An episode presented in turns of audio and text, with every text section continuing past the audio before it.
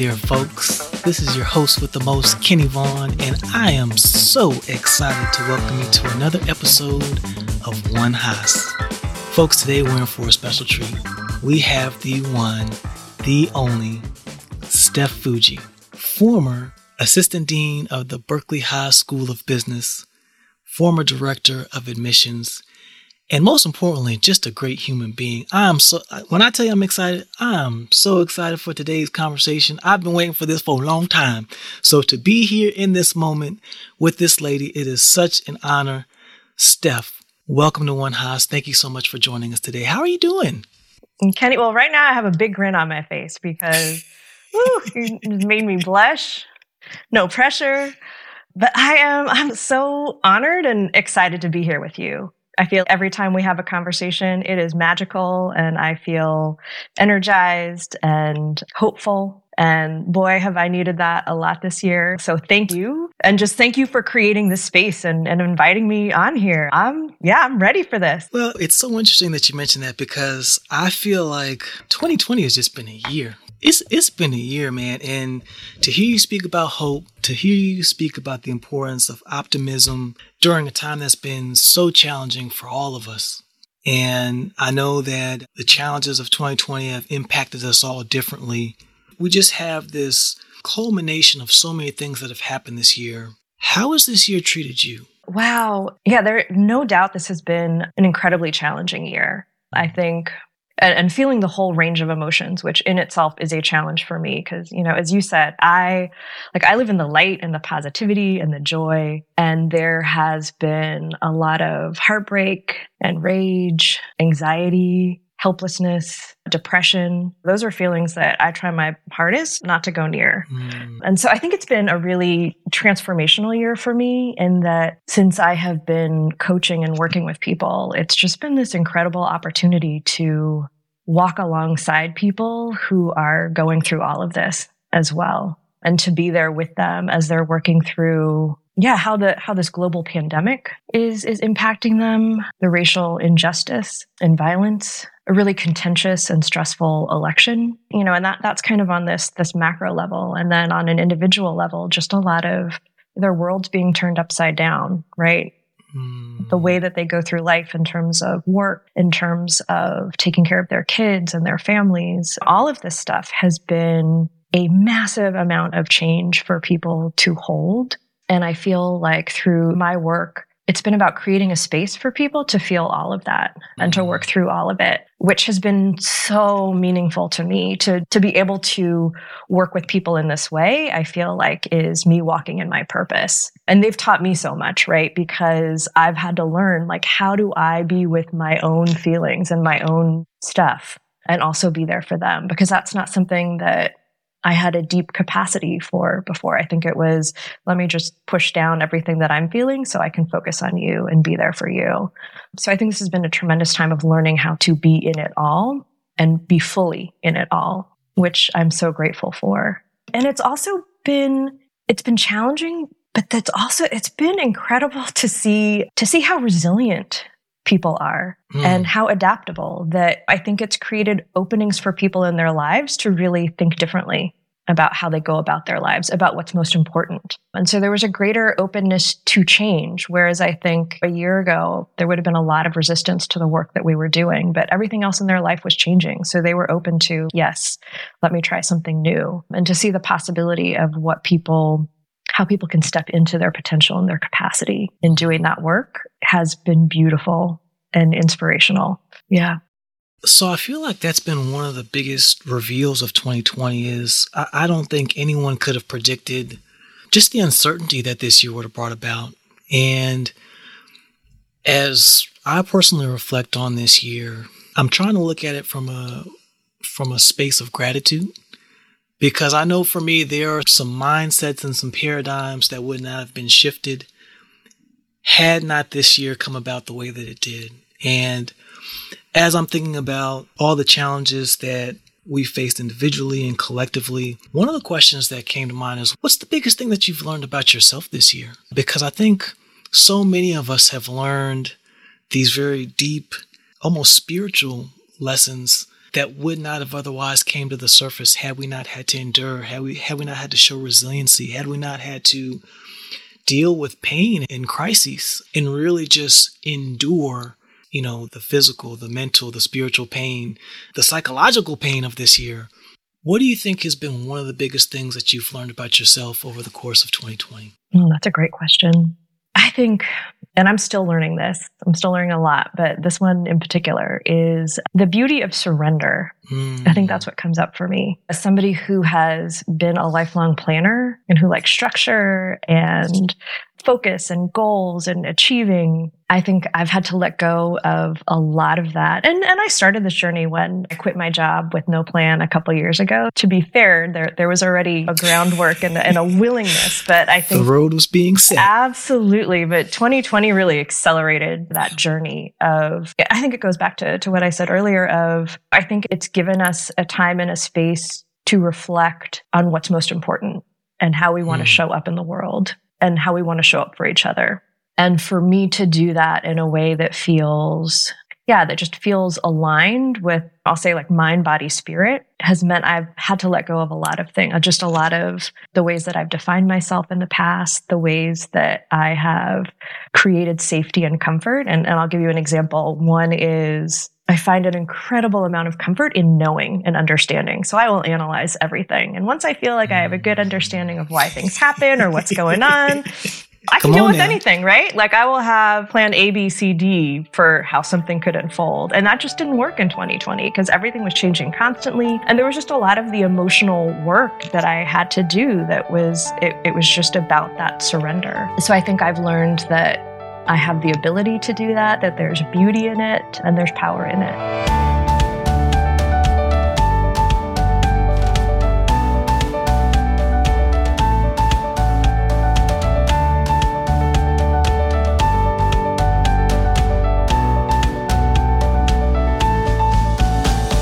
I appreciate you sharing that, especially I think as I think about our audience, we are very much planners. Mm. I know speaking for myself, you have the five year plan, you got the 10 year plan, you got the backup to the five year plan, you've got the backup to the backup. And what 2020 just continues to teach us all, I think, is you just got to tear it all up and just step out on faith. And I think that is the resounding lesson that I think I'm going to take with me into 2021 is there's something truly special about not knowing. Mm. Right. And I, I think it's so fitting that you chose out of all the words you could have chose, you said the beauty. Mm. The beauty of surrender. And it's not something that I think people take enough time to celebrate. It's not something that I think people take enough time to really embrace. And what I'm hopeful for is that as we all collectively move forward and move back to some state of new normalcy, that we don't forget the pearls of wisdom that we are gleaming from this chapter because they are so tremendously important. And I think for a lot of us, myself included, there were huge parts that were missing. And it took this cataclysmic moment for us to really take a step back and just surrender.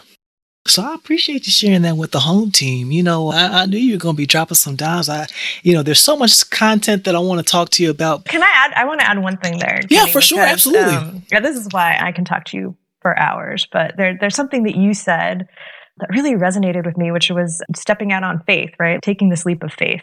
Mm-hmm. And I think that is such a powerful concept because part of my reflection for this year and what led what led to this part of my journey was that when I did walk away from my previous life, that the way that I described it at the time was was a leap of faith. It was opening up and, and trusting in the universe.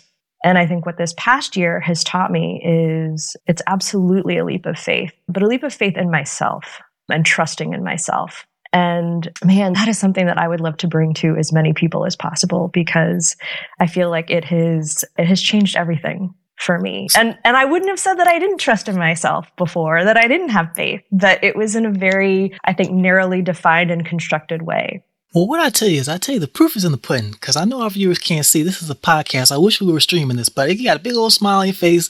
You got the glow. So what I'm telling you is the result speaks for itself. And for those folks who may be in a position where they may have to step out on faith, mm. they're listening to this right now and they've got a big decision. They have uncertainty is looming around the corner. They're thinking about a lot of different things. What's your advice or words of wisdom on the other side of that decision? Even just the feeling. Yeah, liberation is Oof. coming through so clearly for me. Ooh, liberation. Yeah. Come on now. And I've shared my story with a number of people, and they're like, oh, that's so inspirational. It's so brave, which it didn't feel like any of those things at the time. It felt scary and it felt necessary.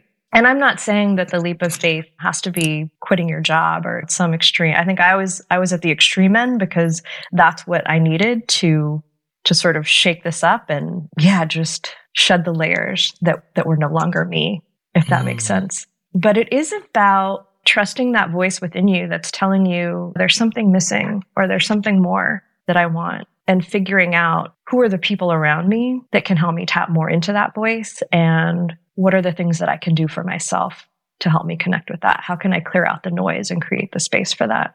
There's so much that we can unpack there. Uh, yeah. And as I just think of the tools and the skill sets that you are imparting on people with the work that you're doing, I know you are you're impacting lives in a major way. Mm-hmm. And, and, I actually think that's a perfect segue to this this next portion I wanted to chat with you about was many of us within the Haas community know you from your time as the assistant dean, the director of admissions for the MBA program. You are the one, the only Steph Fujii Lai. You have many pseudonyms, which I won't bore us all with, but you've got many. Wow. I don't even know where to start. Without so here's where else I'd like to start with a story because mm. I think I think stories are great. There I was in Fort Sill, Oklahoma. It was March of 2014, and I just put in my application for Berkeley Haas School of Business, and I'm sitting on pins and needles, and I receive a phone call. I didn't know who it was from, but it was California area code and I said, I better step out. I got to take this. I was like, excuse me, y'all. I got some business I got to take care of. And on the other end of the phone is the angelic voice of Steph Fujii. Welcome me to the full time MBA class of 2016. And the reason I wanted to start there is I feel like for life's most significant moments, you remember it like it was yesterday. I don't know how many people you called in, in our incoming class. I'm, I'm sure you made it to almost all of them, if not all of them. But what I will tell you is that was a significant moment in my life that I will remember for the rest of my life. And it brings me to the next theme that I wanted to just kind of have you share with our listeners, which is the intentionality of culture. Because in that moment, I could feel in your voice, I could feel by you taking the time to make the phone call that I was valued, that I was a member of a team, that you saw me and that I was important. I didn't know what else was behind the curtain, I knew it was going to be good. But in that moment, you created and you established the Berkeley Haas culture in my mind. And from that moment, I just tried to espouse from the values of the seeds that you had planted. So, what I really would love to hear is in the 10 years that you were at Haas, what were the things that you did to be intentional about culture? Because what I've learned over time is I've had a chance to be a part of some great organizations. I've had a chance to be a part of some great teams. And now being in the other side of the table, where it's now my job to create those spaces, you realize how much work it takes to create a welcoming culture, to create a space where people can be their full and authentic selves. So can you pull back the curtain? Can you give us a little bit of Steph Fujii sauce? Tell, tell, tell us what you was back there doing. Ooh, all right, no problem. First of all, Kenny, thank you for sharing that story. I love that story. And I've loved hearing everyone tell me where they were when they got that call. And I did. I fought, I begged the entire team to let me make every one of those calls because mm. that was those calls are one of the highlights then and to this day of my life to be able to welcome people into our family. I remember getting that call when I was admitted to Haas and where I was and how I felt. So I feel on even on that personal level, it was incredibly important to make that connection and to create that sense of, of welcoming into the family. There's something else that you touched on that, you know, as I've been reflecting on this more and more, that when I went into admissions, I, I was on a different career path altogether and I had the opportunity to come back um, and work with the admissions team. And I thought I would do it for a couple of years. And be able to share how much I loved my experience at Haas, select who would be part of the Haas community, part of my network, travel around the world and see my friends and classmates and connect. And then I ended up staying over 10 years because it was so much more. And you said it that the admissions process and that call was, you know, it is a privilege to have people share their stories with us, to bear parts of themselves that maybe they haven't shared with anyone else. And we definitely had that in, in the admissions process. And so it was an incredible privilege to be able to read these stories. And that call was the moment where I got to call and say, Kenny, I see you. Mm. We see you and we welcome you into our family. And that, that to me is like the core of why I did that for so long and the core of the work that I do now, that I think there is a need for us to see each other and to be seen. Mm-hmm. So that was such a guiding, kind of a guiding light for that work. And it was possible because of the strong culture at Haas. So to to now answer your question about culture and being intentional about culture. Culture matters because culture is it's a reflection of how we see the world, right? Mm. It's how we see the world around us. It's how we see our place in the world. And it provides these guidelines for how we behave and, and how we treat each other. And having very clear values um, and the defining principles that that Dean Lyons really spearheaded and created and articulated for the Haas community was powerful and made our job in admissions so much easier because it gave us this way to really think through what does it mean to be confident without attitude, to be a student always, to question the status quo and to be beyond yourself. They weren't just words. This was, these were authentic reflections of the experiences that our current students had, that they certainly, I was like, yes, this is, this describes my classmates when I was there. We heard from alums who graduated 50 years ago who said that describes my experience at Haas exactly. So like these were real. They were aspirational, but they were absolutely real and authentic. And it was a powerful way to tell people what we were about. Like before we would say there's just this special sauce, right? There's something unique about the Haas culture. And we would read applications and we would talk about, yeah, they fit we would ask our students and our alums who did all of our interviews to evaluate fit with Haas culture. And it meant something probably slightly different to each person and something the same, but it was hard to articulate. So the defining principles gave us very clear ways to talk about how people embodied, didn't embody, or had the potential to embody these four principles so that student always i remember that first year when we we brought the defining principles into the application process. So we asked essay questions about them. We had our alums and student interviewers evaluate each of the four defining principles. But i remember a lot of the essays from that first year. Students always the examples were i studied abroad or i learned a new language or it was very literal of i was a student i learned something and so after that year, we realized that we really needed to take a step back and think through like, what are the qualities and what are the behaviors that we would expect to see from somebody who is a student always? And it's not just that outcome of learning, but it's it's an approach to the world, right? It's being curious about the world around you. It's being willing to go outside of your comfort zone and try something different to learn. And so there are all these ways that for each of the defining principles, we started to articulate what are those qualities and values and how can we ask questions that help us learn more about how somebody does or does not embody these? How can we learn from recommenders who are evaluating these candidates about what they see in terms of these types of behaviors and how can we help guide our interviewers to more clearly think through fit with Haas along each of these values. And we refined it every year and it was it was also incredibly powerful for prospective students who were like who were drawn to this culture because it was like these are my values or these this, these are the values that I want to hold as a leader. This is the type of community, team, organization that I want to create. To our current students, I remember when I was assistant dean during orientation week, one of our, our first year students came up to me and he's like, Stephanie, how does the admissions team do it? Like, how do you bring together people with such different backgrounds and experiences and perspectives. And yet we all have this thing in common. And I was like, it's shared values. There's such a power in that because it creates a sense of we are different, we disagree, but we will hold ourselves to a certain way of behaving and treating each other that makes us more than just a group or a team, but it really makes us this community.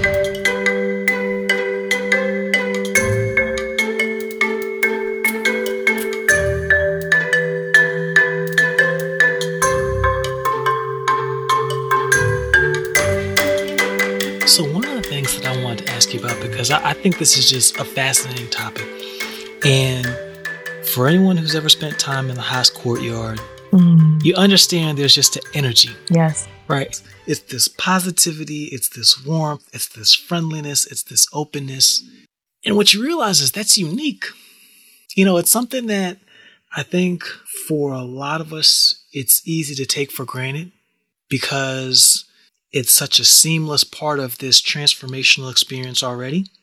And one of the things that I'd be interested to ask you about is why do you think Haas in particular took such a vested interest in investing in culture? Because there's a lot of organizations, and this isn't just applicable to business schools, but there's a lot of organizations that'll say, hey, okay, culture, that's nice. We'll get around to it, but we need to focus on the bottom line. We need to focus on growing revenue. We need to focus on XYZ one, two, three, and then the culture will kind of fall into place. But what I think I've lived from my experience with Haas and Haas family is that, that fa- the culture is the foundation. That's the starting point upon which everything is built. So I'd just be interested from your perspective. Why do you think that approach was was taken? What would be your advice to leaders that are in a position that are having to figure out how to shape culture, how to prioritize? What, what would just be your words of wisdom as someone who is seeing this implemented very well and why it matters so much? That was a lot of questions in one, Kenny. I know it's a lot. You know, I look, man. I, I, I give you a lot to think about now. I give you a lot to think about. I love it. Um, hmm. So one thing I will say is, until you have been in a culture that is a strong, positive culture that is really aligned with your own values, you don't know what you're missing. Mm. And once you've experienced that, it is hard to go back. But not everybody has experienced that. Uh, people have experienced toxic cultures and know that that's not what they want, but haven't necessarily experienced the other end. So I think part of it is not knowing what you're missing. Yeah. Right. And saying culture is important and we're going to put these values up on our walls and they're going to be inspirational. We're going to have all of these amenities so that people have fun at work and we're going to call that culture. And I'm not saying that those aren't important. They are, but culture is so much deeper than that, right? Because it's how, how we make decisions every day. It's how we treat each other every day. It's how we prioritize what's most important, right? Profits, people, not that they're mutually exclusive, but it's how we hold ourselves accountable and each other accountable. Mm. So why Haas took that direction, that's you, that's for your podcast with with Dean Lyons because I really I'm so grateful to have been there during this time where he put a stake in the ground around the culture at Haas and around articulating not just this laundry list of everything we want to be, but really articulating what makes Haas unique and doing the work of interviewing students, alumni, faculty, staff, companies. So to really be able to say this is a special sauce, because we talked about it for so long. I think anybody who's been at Haas in any role, you can feel that there is something different and there is something special there. And Haas is not for everyone and everyone is not for Haas. So when you can really be specific about this is what we stand for, you just get this better alignment and fit which allows the culture to flourish. And it allows you to continue to say, like, you know, I would say the defining principles continue to take on a life of their own of what they mean and what it looks like in action. Because there's what we want it to be in theory and then how we apply that in our day to day lives and how we show up. And that's the hard part. So I would say that's the hard part about culture of first you have to define something that is authentic. And yes, it, it should be aspirational, but it also needs to be true. And for us, we really wanted to pick out what was distinctive about Haas. And it wasn't any one of those defining principles. It was, it's all four of them together. There's just a special magic that comes together when you are embodying all four. And, and that's the work. right? That's the work of when you come as a student at Haas, we don't expect you to embody all four, but we expect to help you develop in each of those areas. And my favorite was when students would come to me and they didn't get a class that they wanted, or yeah, something turned out not the way that they expected. And so they wanted, they wanted a different outcome. So they would come to me and they're like, but Stephanie, I'm questioning the status quo. I'm like, and that's wonderful. That is wonderful. That's wonderful, Kenny. I'm like, but the defining principles aren't a buffet. You don't get to pick and choose which one you want to use at this point in time. Like the point is, how do you embody all of them? Okay, you want a different outcome, but you know, are you approaching it without attitude? Are you open to seeing it in a, a different way? Are you pushing for something that will benefit more than, you know, just you? So it's asking all of these questions in the way that we react to disappointment and failure, to not getting what we want, to making the hard decisions. And, and they become these guideposts to help us and to help us learn.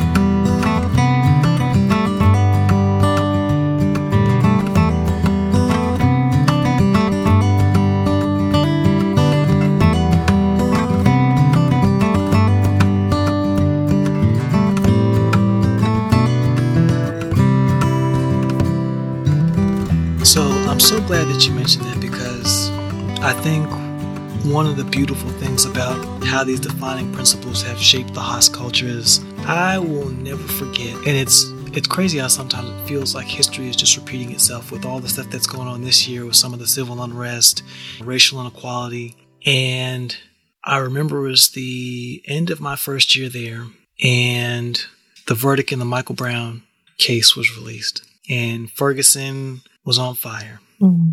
And that was an emotionally traumatic day for me. Emotionally traumatic. Actually, it was December 3rd because it was my birthday. Mm-hmm. And what I will remember most about that day is how, as a community, we came together for multiple moments of solidarity. And it wasn't just the students, it was the faculty members, it was the dean, it was across classes. And even if people didn't quite understand exactly what I was feeling in that moment, I knew that they cared mm-hmm. unapologetically. I cried with people that day. People went out of their business, literally stopped mm-hmm. to make sure we could wrap our hands around each other as a community and be there in a genuine and authentic way. So as we talk about culture, I just I just really want to bring this thing full circle to emphasize that these are living, breathing things that we are imbuing people with. And as I carry forward in life, these are things that are literally defining moments for me. Mm-hmm. That now, as I face crises again, I can now draw back on this reserve of positive memories and say, you know what? I might not have the answer here, but I know it was very helpful to me in this moment. So maybe there's something that I can do to emulate or to reflect or now bring that to my organization because I know what it meant to me in that moment. 100%. Yes. So thank you for being intentional about creating those spaces. Now, there's, there, I would be remiss. We've done all this talking and I haven't got a chance to hear your origin story. what I would love to hear is, as I look at the, at the arc of the snapshot I've seen that is Steph Fujii, there are some very real themes and what one of the themes is just a love of people. Mm. You've got this energy, you've got this aura, you're a very uplifting person, you're a very positive and motivational person. You're the type of person that breathes life into those around you. Kenny, you're gonna make me cry. Look, man, I'm just telling the truth now. We just hey, we just gotta call it how we see it out here in these high streets. Mm. So the million dollar question I have for you is when was that seed planted? Was that something that's always been a part of you? Was it something that you saw in your parents and you just wanted to carry forward? What was it that planted that seed and then what was it that drew you to your life's work? Mm, wow. you know, we're going to be talking out here One Haas now. Yeah.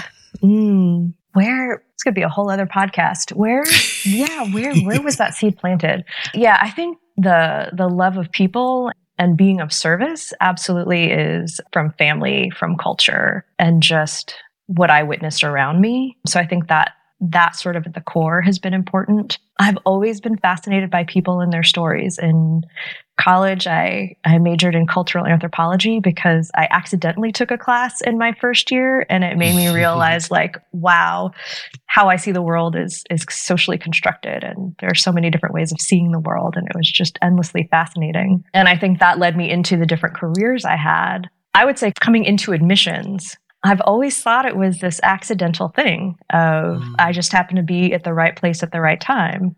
I was a Haas student ambassador when I was a student at Haas. So I, I had Shout this out colleague. to the HSAs. right? Come on through. Right? Come on all the way through. Uh, HSAs for life. I'm sorry. I had to get that plug real quick. but that, yes. Anytime, all the time. but I came in and I was like, I'm going to be a Haas student ambassador. That is, that is my goal. I'd always been in like recruiting role, like taking on recruiting responsibilities in all of my jobs because I just, I love that getting out and meeting people, sharing the experience, figuring out who is, who's a good fit. But like I said earlier, I thought I would come back, do it for a couple years and then go back to my nonprofit work. And, you know, as I've re- been reflecting more and more, I think the seed was planted and I didn't realize this, but I'm going to take you back to I was in junior high or high school, and my dream Now, can you remind us where you're from? Berkeley, California. Okay, Berkeley, born and raised. I see you. That's right, local. Um, yeah, my dream was to be an actor. That was it. I was convinced, like, this is my calling. And so I was enrolled in this acting school in Berkeley, and they were having this special, like, weekend workshop where they were going to bring up a casting agent from LA and they had a couple other like child TV actors who were coming to share their experiences. And so we each got to do a monologue and then get a one-on-one session with this casting agent. So I was convinced like this is my moment. This is the shot. This is when I will be discovered. Now, mind you, I was not a very talented actor and I knew that, but I just felt like they are going to see something in me that's going to make them say, yes, we need to bring her to Hollywood with us. So, you know, I go through, I do my monologue, I sit down, I go into the room to sit down and have my one on one session with this casting agent. And I am just like, I'm ready for this moment. And she starts off and she said, Stephanie, I loved your energy. That was a really good performance. But I have to be honest with you, there just aren't roles in Hollywood for people who look like you. Mm. And after Mm. two minutes, my my meeting with her was over and my like my dreams were crushed and it was devastating, Kenny. It was like it was the first moment in my life where I was like, wow, I can't pursue my dream because of the way that I look. Mm. And then I got fired up and I was like, well, no, that's crap. Like, I'm going to become a director and I'm going to cast people like me. And I'm like, no, I'm going to become a producer and I'm going to create opportunities for people who look like me. We about to change the game. Yeah, change the game. Exactly. Fast forward a couple years, and I was cast in A Christmas Carol at ACT, which is American Conservatory Theater um, in San Francisco.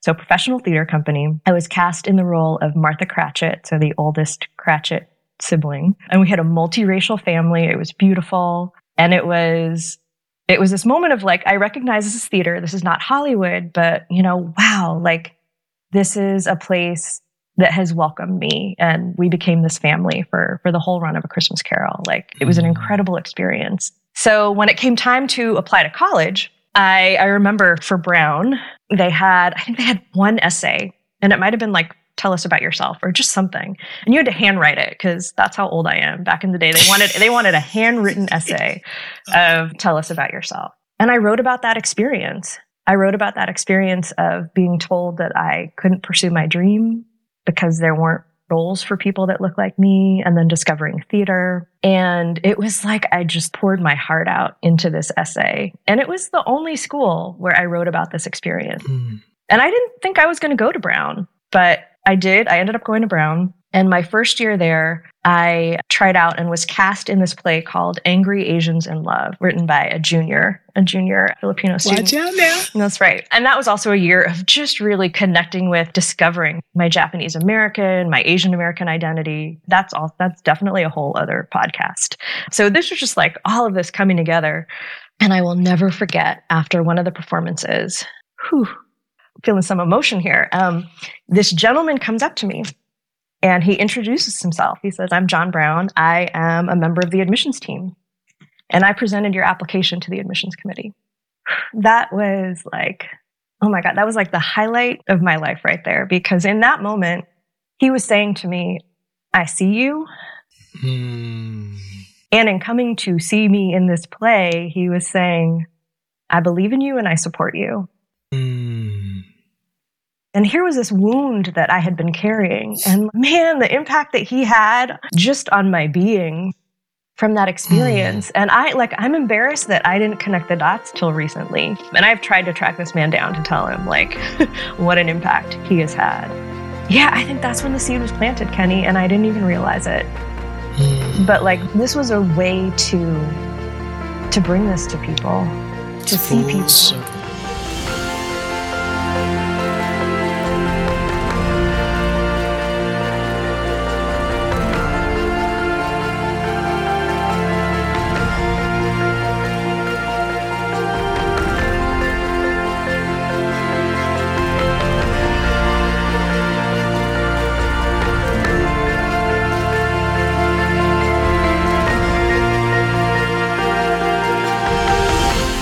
What's so crazy about that story? Is I'm actually so grateful for the critic, mm-hmm. for the naysayer. And it's funny how hindsight gives you this perspective in life where we have these horrendously painful moments. I, I cannot begin to imagine what that does to a person's self esteem, what it does to your self worth, what it does to your confidence. I mean, I can't even begin to imagine. But that moment led us to this moment. And for that, I'm tremendously grateful. And then to see it all come back around with the performance in the moment of validation. Oh, we might have to put a, a feature length film together on this one. I don't know. You might have to dust off that acting, the acting skills. We, we may have to do something with this one, Steph. that, Kenny, this is everything, right? This is what showing up for each other yeah. can do. And it's not that hard. It's really not that hard. But he showed up for me in that moment and it was life affirming. I tell you what, on on behalf of the thousands of people within this community that you have showed up for in a full, in a genuine and authentic way to include myself, we say thank you.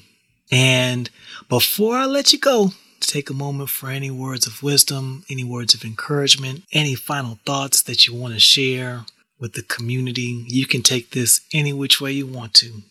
It's a safe space. Yeah, I would um I would say how honored I am to be a part of this community, how meaningful it is for me, and how proud I am of each and every student and alum who has embraced these defining principles and brought them into to their lives in the world because I think that that we have an opening right now. I think we have an opening to reimagine and reshape the world and how we can and the, the and an opening to to create opportunities for people who have not had opportunities. And I think that a lot of our defining principles of beyond yourself, questioning the status quo, confidence without attitude, students always, this is all about reshaping this better world.